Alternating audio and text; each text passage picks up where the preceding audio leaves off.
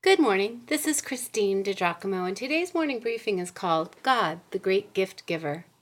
Do not be anxious about anything, but in everything, by prayer and petition, with thanksgiving, present your requests to God, and the peace of God, which transcends all understanding, will guard your hearts and your minds in Christ Jesus. I cannot read the verses without thinking, what a gift! What these verses offer us is nothing short of a beautiful gift intended to give us peace in our minds and peace in our hearts if we practice them. The other day, I was driving along the PCH, the Pacific Coast Highway, looking at the crashing waves and thinking about the treasure of Philippians 4, verses 6 and 7, the verses I just read. Then I thought, there are so many good gifts God gives to us. Mindful that I was looking at the grandeur of His created beauty at the time, with the sun, wind, clouds, and water seeming to whip up a masterpiece just for my viewing pleasure. Ah, the gift of God's creation.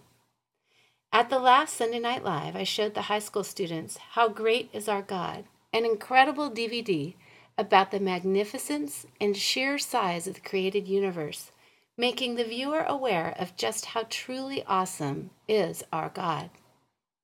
The stars, the galaxies, are massive and he spoke them into existence. Wow. And then there's God's cr- grandest creation, us. To see, to be reminded of the miracle of life and how he knit us together in our mother's womb, even from the first moment of conception, is so grounding.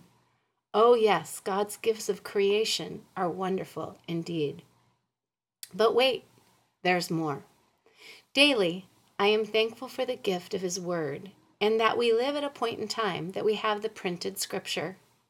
It is the sweet Holy Spirit that revisits a scripture to my mind just when I need it. A beautiful gift as well. Love for one another is a gift straight from the heart of a loving God.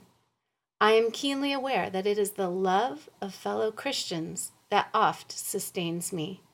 Life is just not meant to be lived solo. Jesus lived in community with his disciples, his main men and best friends, as he loved them and taught them.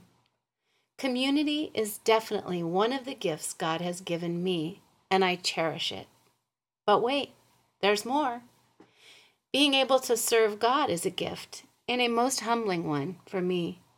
I think of my flaws, I think of sins committed, and I think, even still, in His mercy, He uses me and I marvel at that. Almost daily, I smile to myself when I think about how strange it is that I have favor with so many of these high school students. What in the world? But you know what? Sometimes it is my flaws God uses. Mistakes that I have learned from, sins I have committed that keep me from judging others, trials I have endured that I would wish on no one. All of these God redeems and God uses. I think of Moses who told God he wasn't really fit or qualified to lead. God said, What's in your hand, Moses? For whatever is in our hand, friend, that is what God uses. Oh, and what is in our heart. Yes, serving God is a gift. But wait, there's more. The things that God produces within the heart and life of the child who walks closely with Him, those things are gifts. Those gifts include the fruit of the Spirit, things like love, joy, peace, patience, kindness, goodness, faithfulness, gentleness, and self control. Have you ever just had a feeling of joy come over you?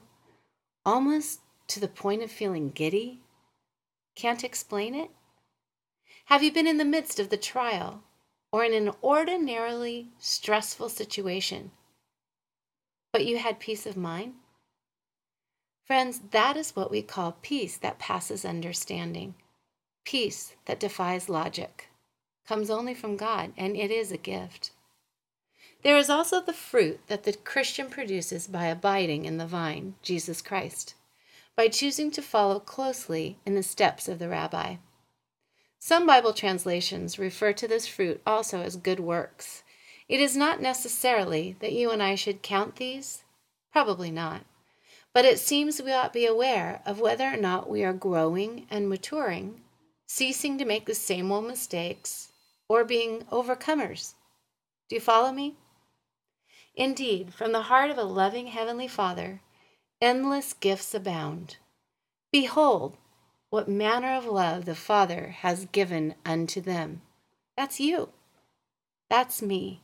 Oh, how He loves us. If you'd like to read this, you can go to pastorwoman.com, uh, click on Real Life Bible Teaching, Morning Briefings, and again, the title is God, the Great Gift Giver.